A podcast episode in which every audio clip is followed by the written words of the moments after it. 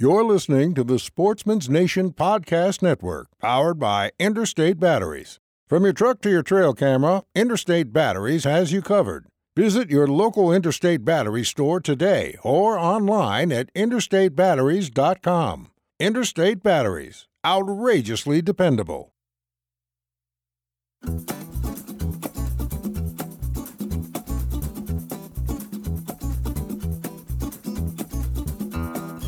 Ladies and gentlemen, welcome to the Iowa Sportsman Podcast, the number one source for hunting and fishing information, strategy and tactics, as well as conversations surrounding conservation efforts and other outdoor activities in the great state of Iowa.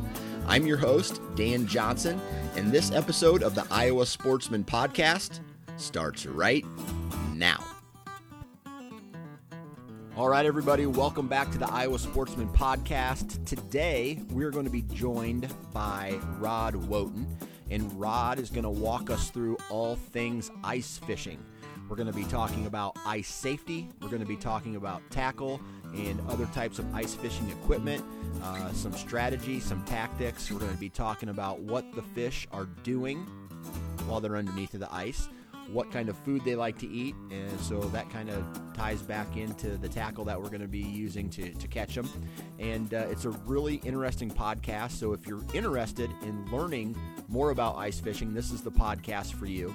And uh, before we get started into this podcast, just a friendly reminder that all of you need to go check out the Iowa Sportsman website, and that's iowasportsman.com. And there you're going to find more great content, articles about what's going on in Iowa from a conservation standpoint, to more strategy articles on fishing and hunting of all the species that we can hunt in Iowa.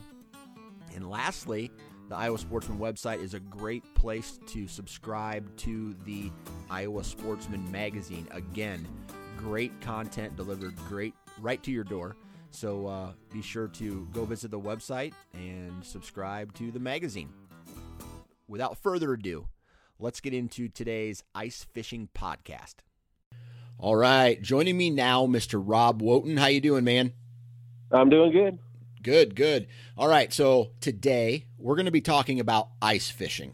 But before we, you know, hop into that topic, because uh, it's that time of year, how was your summer and spring? So, like, how was 2018 as a whole so far behind the the rod and reel?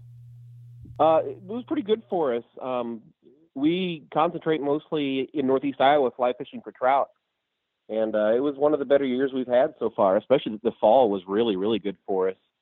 Um, we've had you know a lot of rain this year, and so it kept stream levels up um, higher than what it would usually be, especially in the fall. So there was a lot of water, and that uh, equates to a lot of fish in the fall. That's awesome. Uh, and I yeah. know I know that um, Northeast Iowa has you know a handful of trout streams, but are the trout stocked in those streams or are they wild? You got a little bit of each. Um, so if it's rainbow trout, it's a pretty safe bet it's stocked because they don't actually reproduce in Iowa's waters. Um, brown trout are not native to the state. Um, they were originally stocked, but a majority of the streams up there now have a naturally sustaining, reproducing brown trout populations. That's awesome. Because I can. Yeah, and the, go ahead. Go ahead. Uh, so the brook trout, um, there actually is a strain of brook trout that's native to the state. Uh, I think most of the brook trout now are stocked St. Croix strain, but they do also reproduce in the streams. Gotcha. Now, with Iowa not being like, uh, you know, I don't, I don't feel like it would be a high population? I mean, are there daily limits, weekly limits? Like, how do you go about judging what you can keep and what you got to throw back, and how many you can keep? Yeah, so it's um, pretty pretty cut and dried. It's, you can catch and keep five, and that's between any of the three species. So any combination. And I, I believe possession limit is ten. So two days limits worth would be your possession limit. Um, I mean, you do have to have a trout stamp before you can keep that limit. So. Right. So, are we talking about the the Yellow River Forest area? Um, are are some of the streams on public ground, or do, do they go through private land? How's that work? Yeah, there's a little bit of both. I'm actually Big and Little Paint Creek that run right through Yellow River State Forest are two of my favorite places to fish. Um, those are both public. Um, but Iowa also has streams that are stocked that are on private land. Um, you do have to get permission from the landowner. Those are called the put and grow streams. So they're only stocked once a year usually with fingerling fish. So if you, you catch a fish out of there, that's probably as close to a wild trophy as you will catch in Iowa. Um, and those fish, they don't get a lot of pressure, so they get big. Um, but even then, there is private land that uh, the DNR has arranged for access for the public. So you can only get on that land to fish. You can't go collect mushrooms or pick up sheds or anything like that. But you can you can fish that too, and they're easy to tell because they're usually marked. And there's a wooden set of stairs called a stile that goes over the fence and gives you access to the stream. Gotcha. Gotcha. And I tell you what, that's something that I definitely want to try more of because I have a a fly rod that I never use. Mm-hmm. Uh, I actually got it as a gift. Uh, my mom was actually got it at a garage sale. She was going to throw it out, and so she gave it to me. Um, and I had a guy just from listening to the other podcast that I do. He made me some flies. Now I don't know nice. exactly what they're what they're for, but I I find fly fishing so intriguing. But you know I'm a I'm a hardcore whitetail bow hunter. So yeah, and I've I've had people tell me don't do it because once you start fly fishing and become good at it, you will fall in love with it and you won't want to do anything else. Well, the the one saving grace for you is that some of the best times for fly fishing would be when you can't be deer hunting. So like uh, late May through June into July, that's when all these mayfly hatches are going. Um, that's this when all this dry fly action is taking place. And I tell you what, to catch a trout on a dry fly is super addictive. So, you know, you could do your dry fly fishing in the summer and still have time to deer hunt in the fall and winter. Yeah, yeah. I tell you what, my uh, my in-laws have a cabin in Harper's Ferry, so I don't know. Mm. I, I, know that Harp. I know that uh, the Yellow River Forest is close to Harper's Ferry, so I might just have to invite myself along on one of these fly fishing expeditions that you do. Oh, we'd love to have you. That'd be great. Awesome. I love taking people out. Now, the uh, the water is a lot colder now. And we got some ice that's popping up on some of these northern counties. And heck even uh, down on the southern part of the state where i'm from we've had a real good cold spell throughout november and even into early december. And now it's time to start start ice fishing. And uh, that's going to be the meat and potatoes of today's podcast. So if for someone who's listening right now and has never gone ice fishing what are some of the big things, like the, the high level things that we need to really focus about before we just jump into ice fishing? Well, so the first rule of thumb is, you know, you, you hear people asking, is the ice safe? And my answer is always no, because there's no such thing as safe ice. Even when we're in the dead of winter and the ice has been growing for, you know, a month and a half and a lot of the lakes have 12 inches on them, you can still have conditions where maybe there's a spring that keeps uh, the ice a little thinner, or maybe waterfowl have been keeping the water open and that section froze much later than the rest of the ice, so it could be thinner.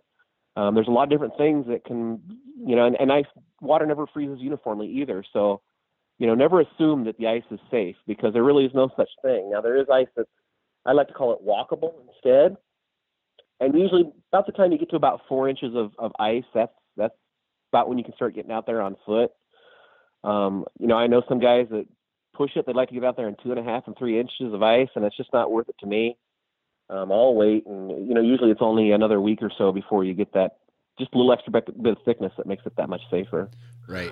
right. so, how do you how do you determine? I mean, is there a person who goes out, drills some holes, and measures the ice, or where does a, a person need to go to find out actually how thick the ice is before they they go out and I guess test it themselves.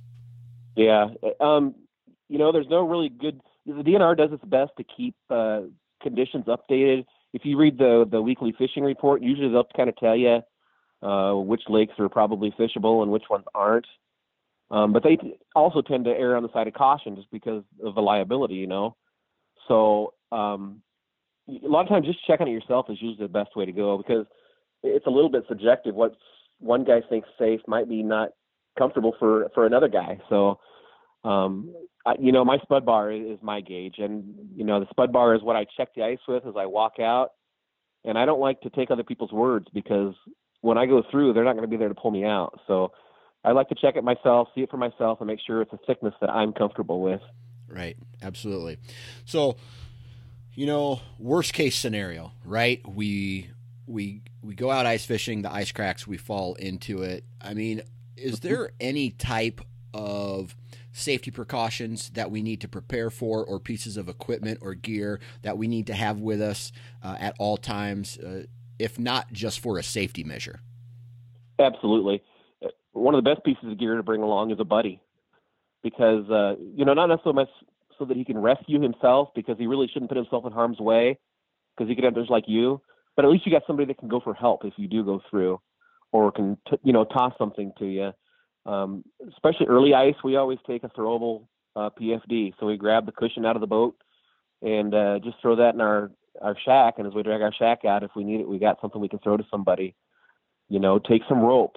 Sometimes a rope is all it takes to, to pull a person out if you can throw it to them.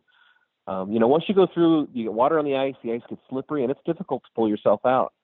So just having a rope where you can, uh, you know, give you a little assist to get out of the ice can make all the difference in the world. Um, you know, if it's, if it's especially sketchy, wear a, P, wear a PFD. You know, um, most of the people that go through the ice don't die because of hypothermia. You know, they don't freeze to death; they drown.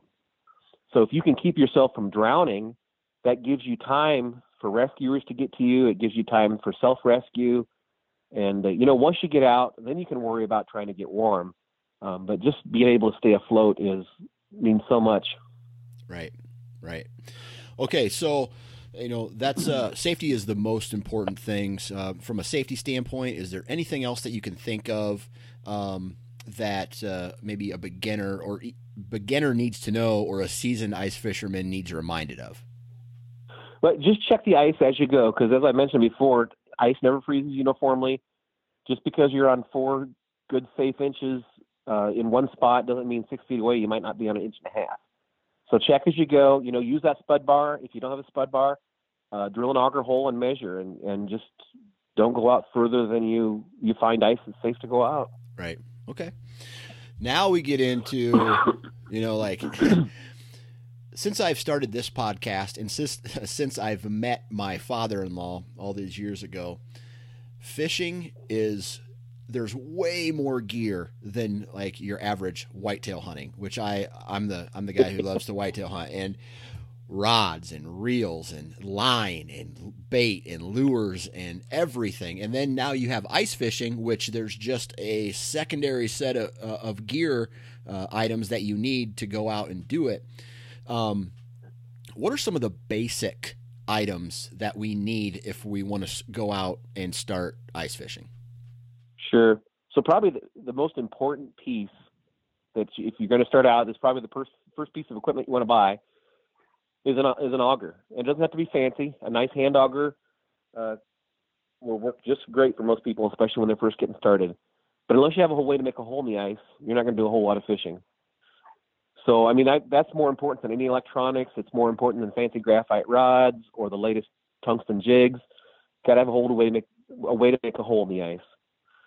Um, once you have that, then you're able to get up the fish. Probably the second most important thing is, to have the right clothing and, and dress properly. So you want to dress in layers. You want to wear clothing that's windproof and waterproof because there'll be slush on the ice as you drill holes. You'll be kneeling down in it, fishing at the hole. Um, the wind always blows when you're out on the ice. So having something that's windproof and waterproof is very important. And if you're not comfortable, you're not going to enjoy it. You're not going to continue to do it, and your success rate is not going to be very good at all. Right. All right. So this is where it gets to the point where, like, I, the only time I've ever been ice fishing has been with someone who is experienced and they know how to locate the fish they know you know where to drill they had all the gear for me all that stuff so now this time of year right the, mm-hmm. this is this is first ice, right? This is what a lot of the guys are calling fir, first ice. What are the yep. what are the fish doing right now? Right when this uh, water starts to freeze up, it's solid. We have enough. We have the four inches to get on it. What are the fish doing?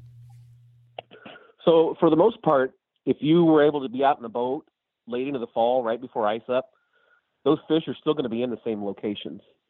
So if you can spend as much time in the boat before you absolutely have to put it away, you're going to have a leg up on most of the other guys that, that put their boats away, you know, weeks before freeze up. Uh, typically, fish follow a shallow, deep, shallow pattern. So they're going to start shallow when things first ice up.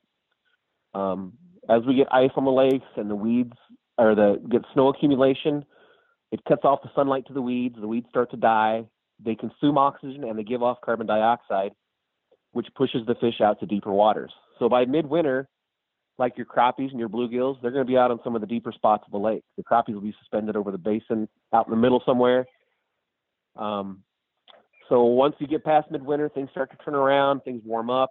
You get uh, some melt that runs into the lake, brings in fresh nutrients, more oxygen, and that kind of wakes the fish back up. They start moving shallow again. Um, crappies start staging for their spawning patterns. Um, the perch probably have already spawned right before the ice came off.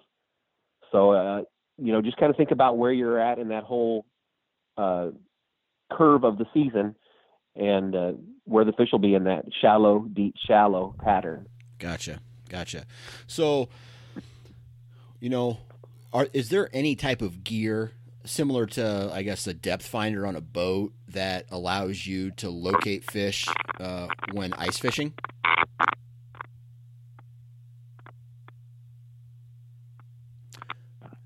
Okay, there you go. You there? Yep. Okay. Uh, ask me that again. So, are there any? Uh, one second here. Fourteen minutes, so I can edit. 14, 21, 14, Okay. Um, so, with that said, is there any piece of equipment like like boats have depth of finders and fish finders? Uh, do they have an ice version, right? ice fishing version of that? Yeah, you bet they do. Um, most uh, ice fishermen live and die by their flashers. Now, most guys that fish boat open water strictly, you know, flashers kind of outdated technology for them, but uh, flashers are, are where it's at for ice fishing. Um, you know, in a boat, you're allowed to troll, you can cover open water. Ice fishing, you're pretty much fishing whatever is directly below the hole you just drilled. And that's where flashers really shine. Um, not only can you see the fish, but you can see what the bottom content is. You can tell if there's weeds down there, but you can also see your your jig as it goes down. So you can see the jig go down, you can see the fish come up to meet it, and depending on how that fish responds, you can tailor your presentation um, based on what you're seeing on your flasher. Okay. All right, so so we we drill some holes. Um, are you the kind of guy who likes to drill several holes and mm. uh, with you know several rods out, or do you you know you you drill a hole, set up uh, all your equipment, fish it for a while. If nothing happens, you move on to the next one, or how do you? What's your strategy there? Sure. So I'll pick a piece of structure that I want to fish, and I'll drill probably a dozen holes at a time. And um, you know, I'll kind of check them, see if they look fishy. If there's actual fish in there, uh, even better yet. And even though I drill a dozen holes, I may only find three or four that I think are worth fishing. So I'll drop down and I'll fish them two, three, four, maybe five minutes. And if I'm not getting anything going in that hole, then I'll move on to the next one. And that's really the beauty of the flasher, because again, you can see what's going on down there. Um, you can tell if you're fishing water that has fish in it or water that doesn't have fish in it. And if it doesn't have fish down there, there's no sense in sticking around and spending a lot of time there. You want to move to that hole that has the fish in it. So the, the flasher really lets you do that and really speeds up the uh, the fish finding process. Right, right. So you know, we we locate the fish now, okay, and mm-hmm. you know, I don't know about anything about presentation or what kind of you know live bait versus uh, jigs or whatnot. Is there yep. is there a quote unquote standard uh, jig or lure for ice fishing? Ice fishing jigs come in just about any shape you can imagine, but they are generally smaller than what you would use in the open water. And that's just because the fish are the metabolism is slowed down they're not uh, looking for a huge meal. They're just taking opportunities when they can find it. So you want to, you know, slow it down, try to match the fish's mood. So most jigs are pretty small. Um, you know, like a number 12 hook would be a pretty good sized jig as far as ice fishing is concerned. Um, tungsten is all the rage right now. tungsten fishes heavier than the same amount of lead, and that's important because it gets you down to fish quicker, and it also keeps the line tighter, so it's easier to detect strikes. So almost all the the uh, ice fishermen that are in the know these days are fishing tungsten jigs. Um, there's a lot. So uh, ice fishing has a legacy of live bait. A lot of guys live and die by their waxworms, and there's still a lot of guys that fish with them. A lot of fish get caught with them still. Um, uh, Eurolarva is another popular bait, especially a little further north. It's not quite as available in Iowa as it is in like Minnesota, Wisconsin. Um, but that's a, another good option. It's basically just the, the maggot of a, a, a bottle fly. Um, and that one works really well. They're a little tougher than a waxworm. They stay on the hook a little better. They come in uh, multiples of colors, so you kind of experiment with color there a little bit. But uh, a lot of, of really progressive ice fishermen now are fishing with plastics. And I can kind of remember when this uh, ice fishing plastics revolution kind of started, and guys were carving down their open water plastics to kind of you know pare them down for ice fishing to match the fish's metabolism. But now there's an amazing array of ice fishing specific plastics out there. They come in every shape and color and, and size you can imagine, style you can imagine. Okay.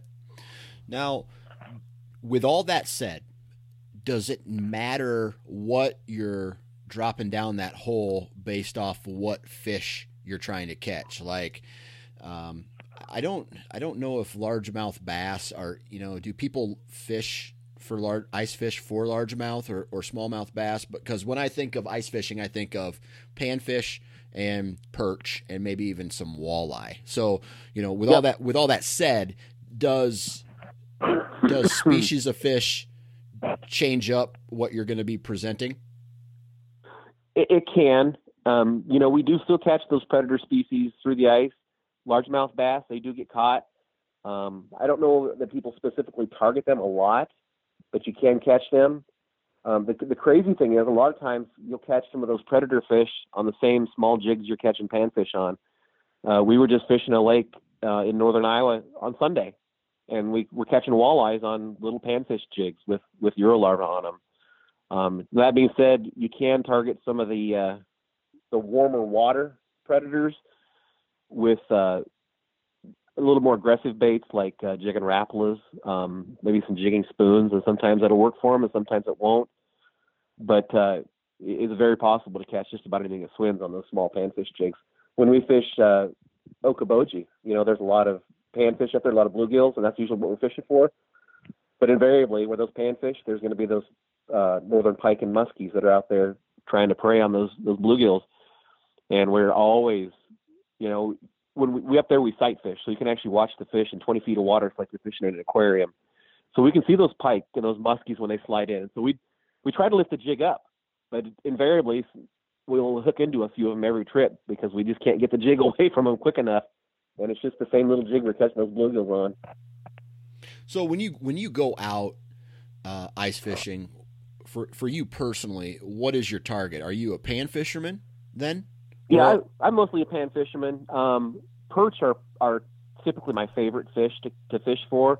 We don't have a lot of great opportunities for perch in Iowa, so when I hear of a lake that's going really good for perch, it's uh, you know I try to hit that lake up as much as I can during the winter. But there's a you know bluegill and crappie right up there with the perch too for me. Gotcha. And then and then, are, I take it you just keep your limit clean them up right there, or are you? I mean, do you catch and release like someone catches a you know catches a bass or or catches them in the summertime and throws them back? Yeah, I'm I'm largely catch and release, and a lot of it's just because I travel so much for ice fishing in the winter that by the time I get home, it's late on a Sunday night, and I just don't even have time to clean fish. So, you know, a lot of times, unless we're on a trip where we're staying somewhere and there's a nice fishing cleaning facility, I might, you know, clean a dozen or so and bring them home for the freezer. But uh, more often than not, I'm a, I'm a big catch and release angler, and um, I'm a real big believer in releasing the bigger fish because those are the genetics that you want to keep in the gene pool. You know, there's a reason those fish got to be the biggest ones. Um, not only are they smarter, but they're physically superior. So if we can keep those genes in there and harvest some of the medium-sized fish, if you want to take some fish home for the table, they're going to taste better. um, and you're going to make sure that you're taking some of the more inferior genes out of the gene pool while you're leaving some of the more superior genes in there. Gotcha. All right. So with um with the you know we kind of covered the lures. I mean, do do people fish uh, any additional live bait other than wax worms like minnows or uh, or does your strategy change like because I've I've seen people try to fish for walleye like they're they're throwing a, a bigger jig with a, a, a plastic on the on the back of it. Yep, yeah, minnows are another popular choice, um, especially with the walleye fishermen. Um, perch fishermen like them too sometimes, uh, but again, the fish metabolism is, is a little slower, so sometimes they don't want a whole minnow. So sometimes we'll actually pinch the head off of a minnow and tip a jig with that, or tip a jigging spoon with that. So that's a very popular tactic um, when you're fishing with walleyes for, for walleyes with minnows. Um, walleyes are also really good if you do what they call a dead stick. And a dead stick is just a rod that you rig and you just let it sit. So you want something lively down there. You want a minnow that's going to swim around. So you, that's just a split shot and a hook. And it's usually a rod that while you're out jigging with another rod, you can watch over, you know, look across your, your setup and you can see that, that uh, dead stick there. And dead sticks usually have a fairly sensitive tip. Um, so that if you've got a bigger fish on, you'll see that tip going and you can run over and, and catch that fish on the dead stick. So a lot of guys do like to fish that second rod as a dead stick. Um, I like to move around enough that I don't really have time to set a dead stick up and tend to it. Um, I just run with a one jigging rod and just keep moving as much as possible. So is that is a dead stick the one where once it's triggered, uh, the flag pops up? So that's a tip up, and it is a form of dead sticking. Yep. Okay. And um, yep, that's uh, it's got kind of a mouse trap set up on it where once the fish pulls on the line, um, the flag pops up, and there's a lot of people that walleye fish with those. Um, there's a lot. I mean, most of the people that that uh, pike fish, that's what they're usually using as a tip up. So once you, you know, now we have kind of we've talked about the lures. Now let's talk about the the line and the um, the actual rod and reel because obviously uh, you're you're fishing with a much shorter rod. Um, and the is there a different type of reel that you need, or can you transfer uh, off your open water summer setup to a shorter rod for ice fishing? Sure, yeah. There's a lot of guys that do that. They transition their reels back and forth as the seasons change. Um, there are ice specific reels out there, and probably the biggest difference is that the uh, the ice reels have a, a lube in them that's a little uh, better for cold weather, so it doesn't stiffen up like some of the lubes in in open water reels, right? Right.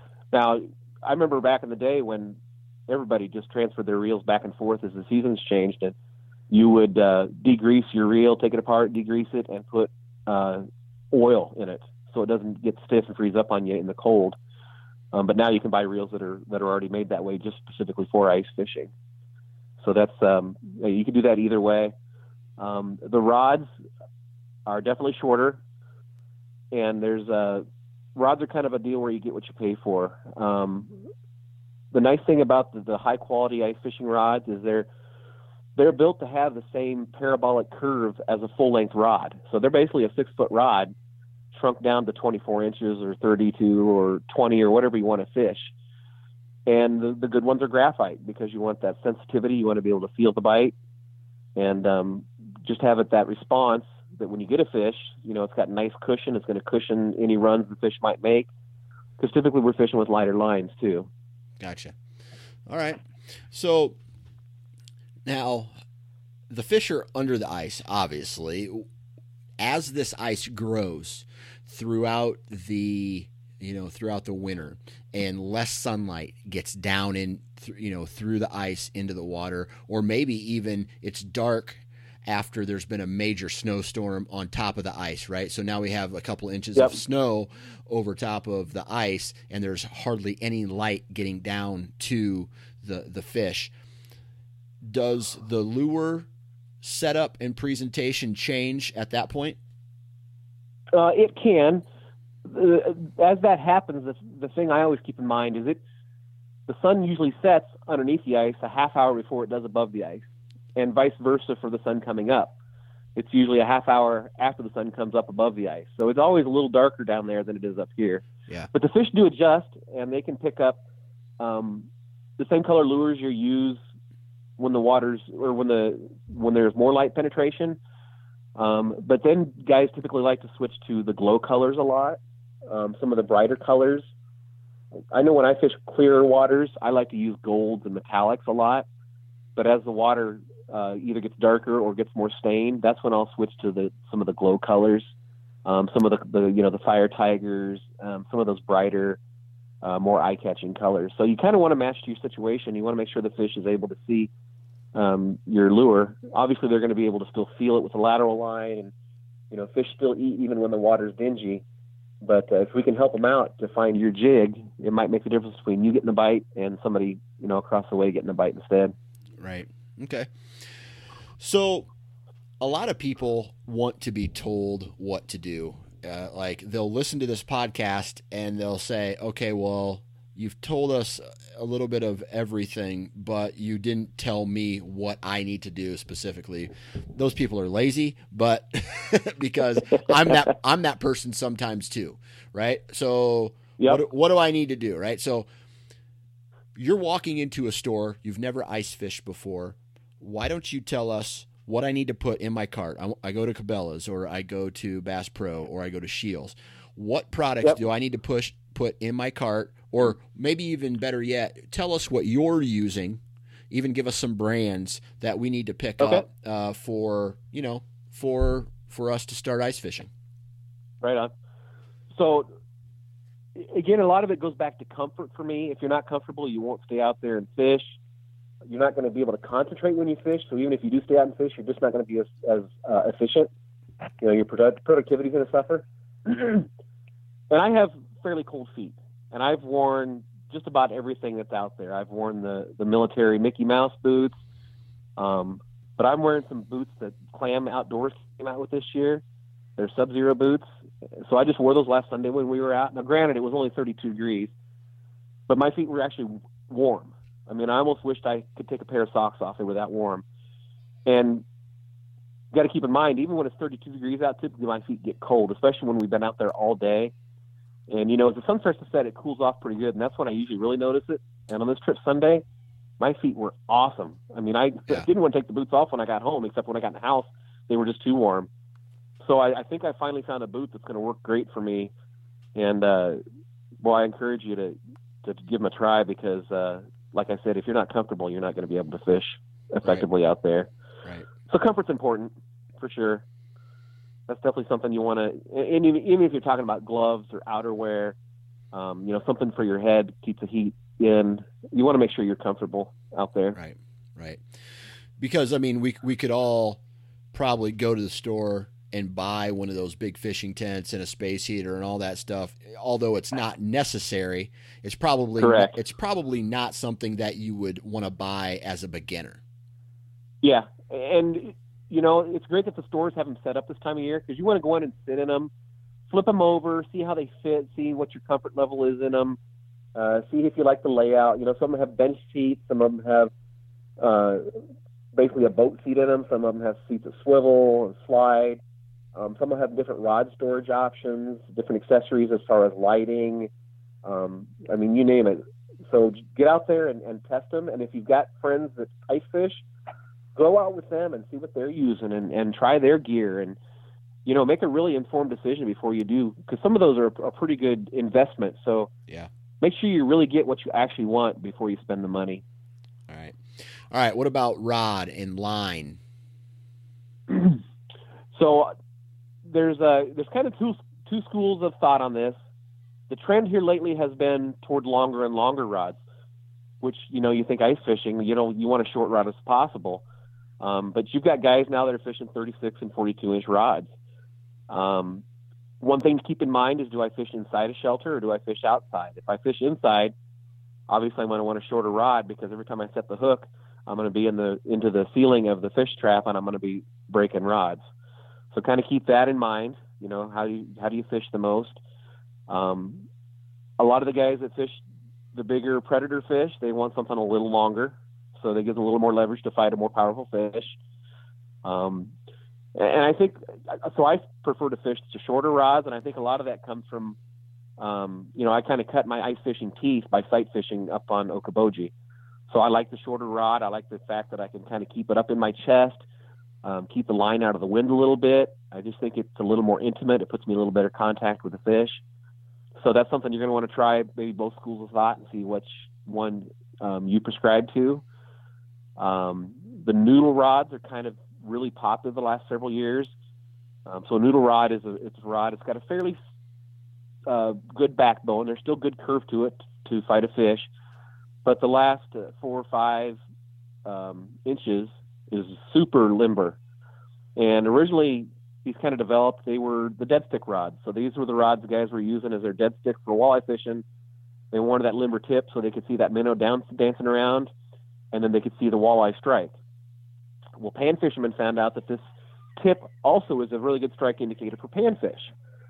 So a lot of guys now are using these noodle rods as their jigging rod when they're pan fishing, and they're using that tip as a strike indicator.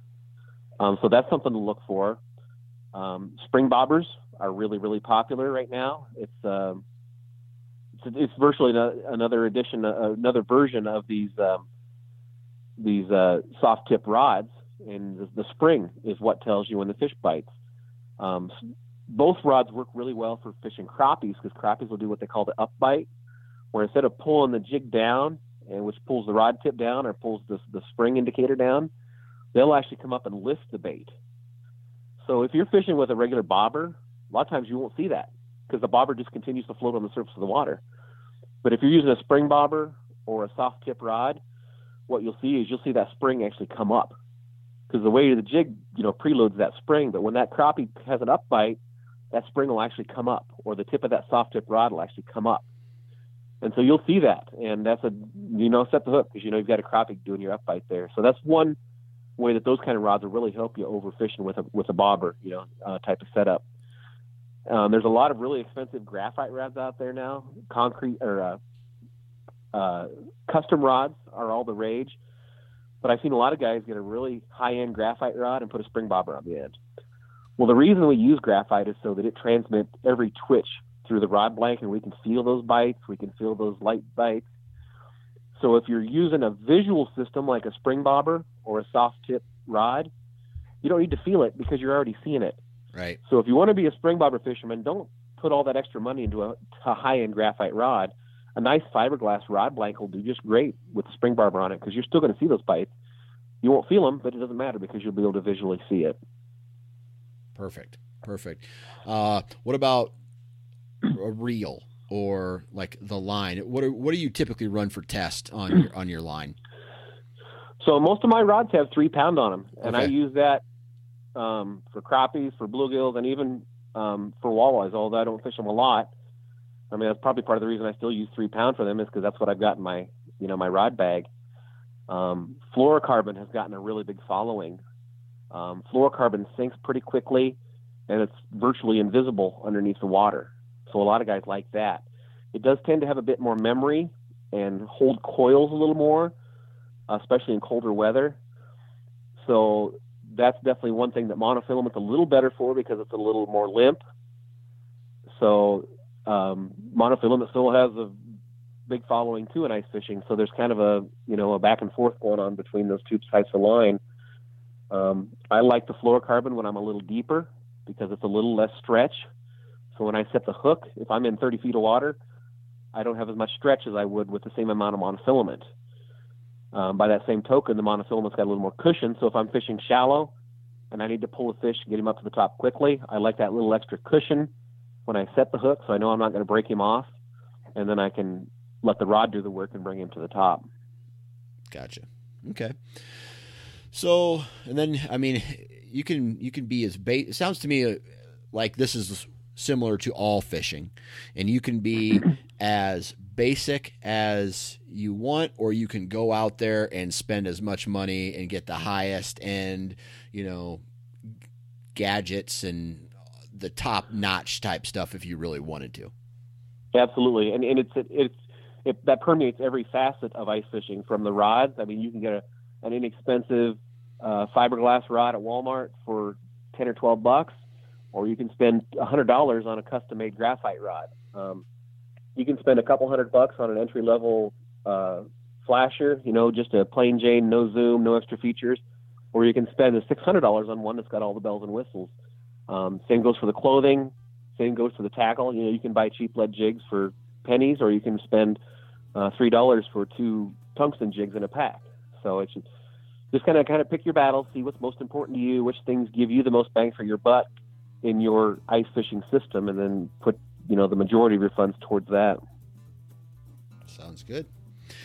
Well, I appreciate you taking time to hop on the podcast, man, and talk about ice fishing. I, I feel that this is a, a, really good high level introduction into ice fishing. And I know just like any outdoor hunting or fishing activity, uh, we could have got way more complicated. But I think this is a really good start for people who um, maybe are curious about ice fishing because uh, believe it or not, ice fishing is the fastest growing form of fishing that there is right now.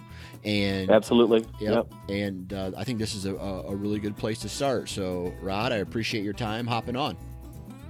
Oh, not a problem. It's my pleasure. I uh, enjoy talking about it, and uh, the more people we can get into the sport, the better it's going to be. Huge shout out to Rod for coming on the podcast and chatting ice fishing with us today. If you haven't already, go to the Iowa Sportsman website and take a look at all the cool articles that are there and subscribe to the magazine. So go out, enjoy Iowa, be outside, get some fresh air, and we'll see you next week.